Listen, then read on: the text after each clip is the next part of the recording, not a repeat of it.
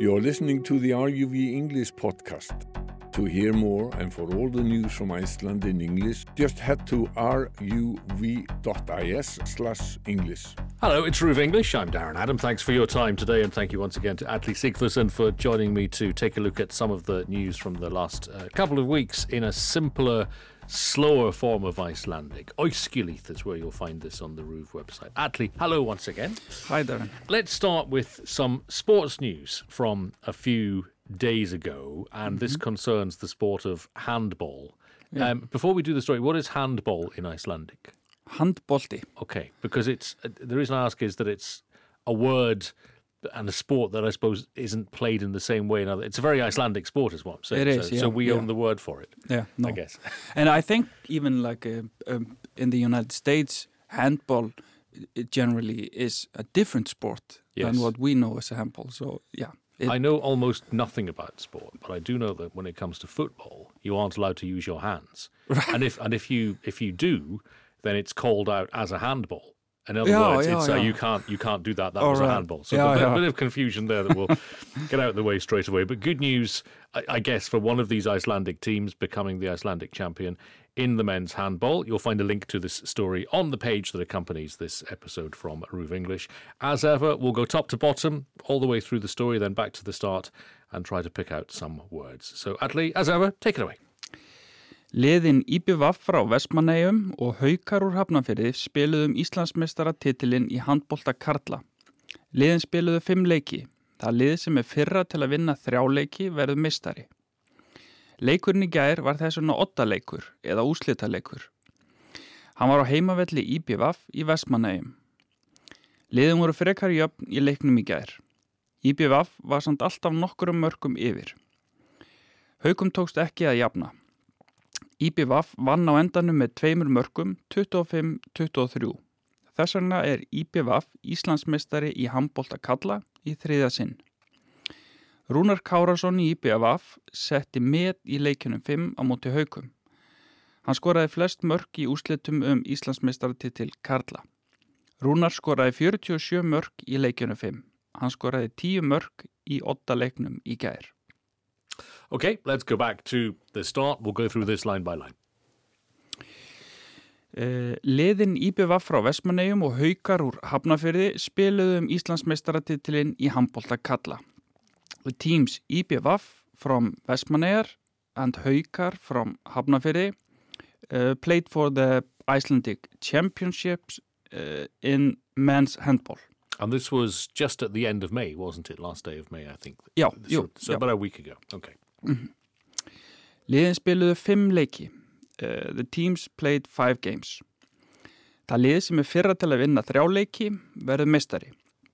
Uh, the team that uh, first wins three games is crowned champions. Leikurinn í gær var þess vegna ottaleikur eða úrslitaleikur. This is a bit difficult because Yeah. both ottaleikur and úrslitaleikur really mean a final. But ottaleikur is, is a, a, a final game of a series. Okay.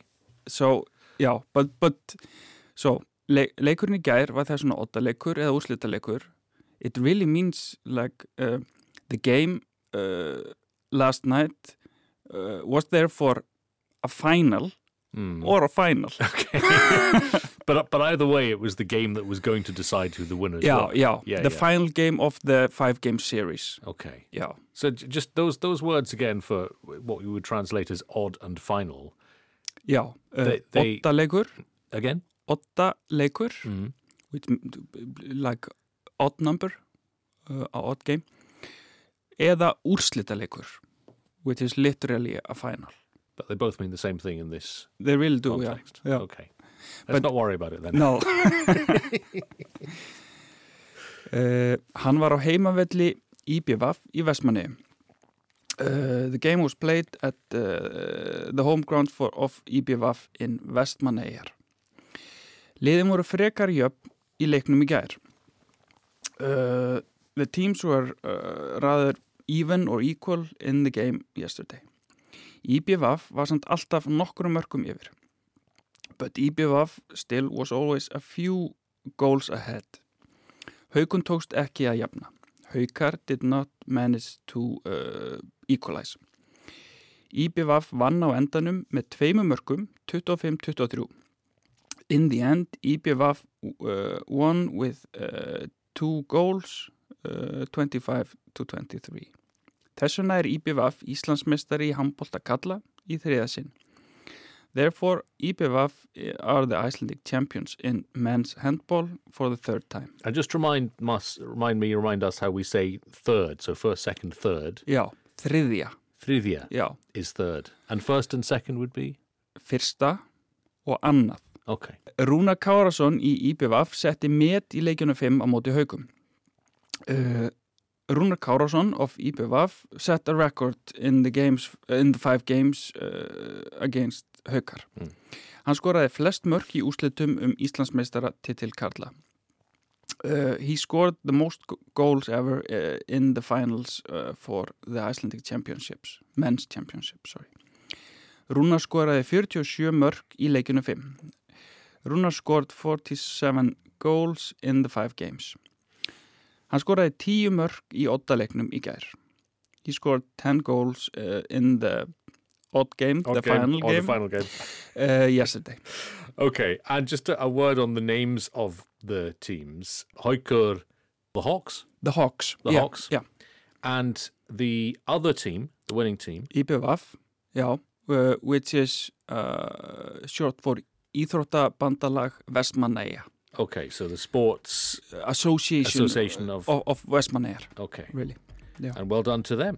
Já, Uh, okay, thank you as ever, Atlee. We'll talk again next week. You can find a link to that story on the page that accompanies this show from Aruv English, and we start just under the photograph of those very happy players as they celebrate picking up the Iceland champion title in men's handball. Atlee, thanks. We'll talk again next week. It's uh, Ruv English. I'm Darren Adam. Get in touch anytime. We are English at ruv.is. You are listening to the Roof English podcast. To hear more and for all the news from Iceland in English, just head to ruv.is/english.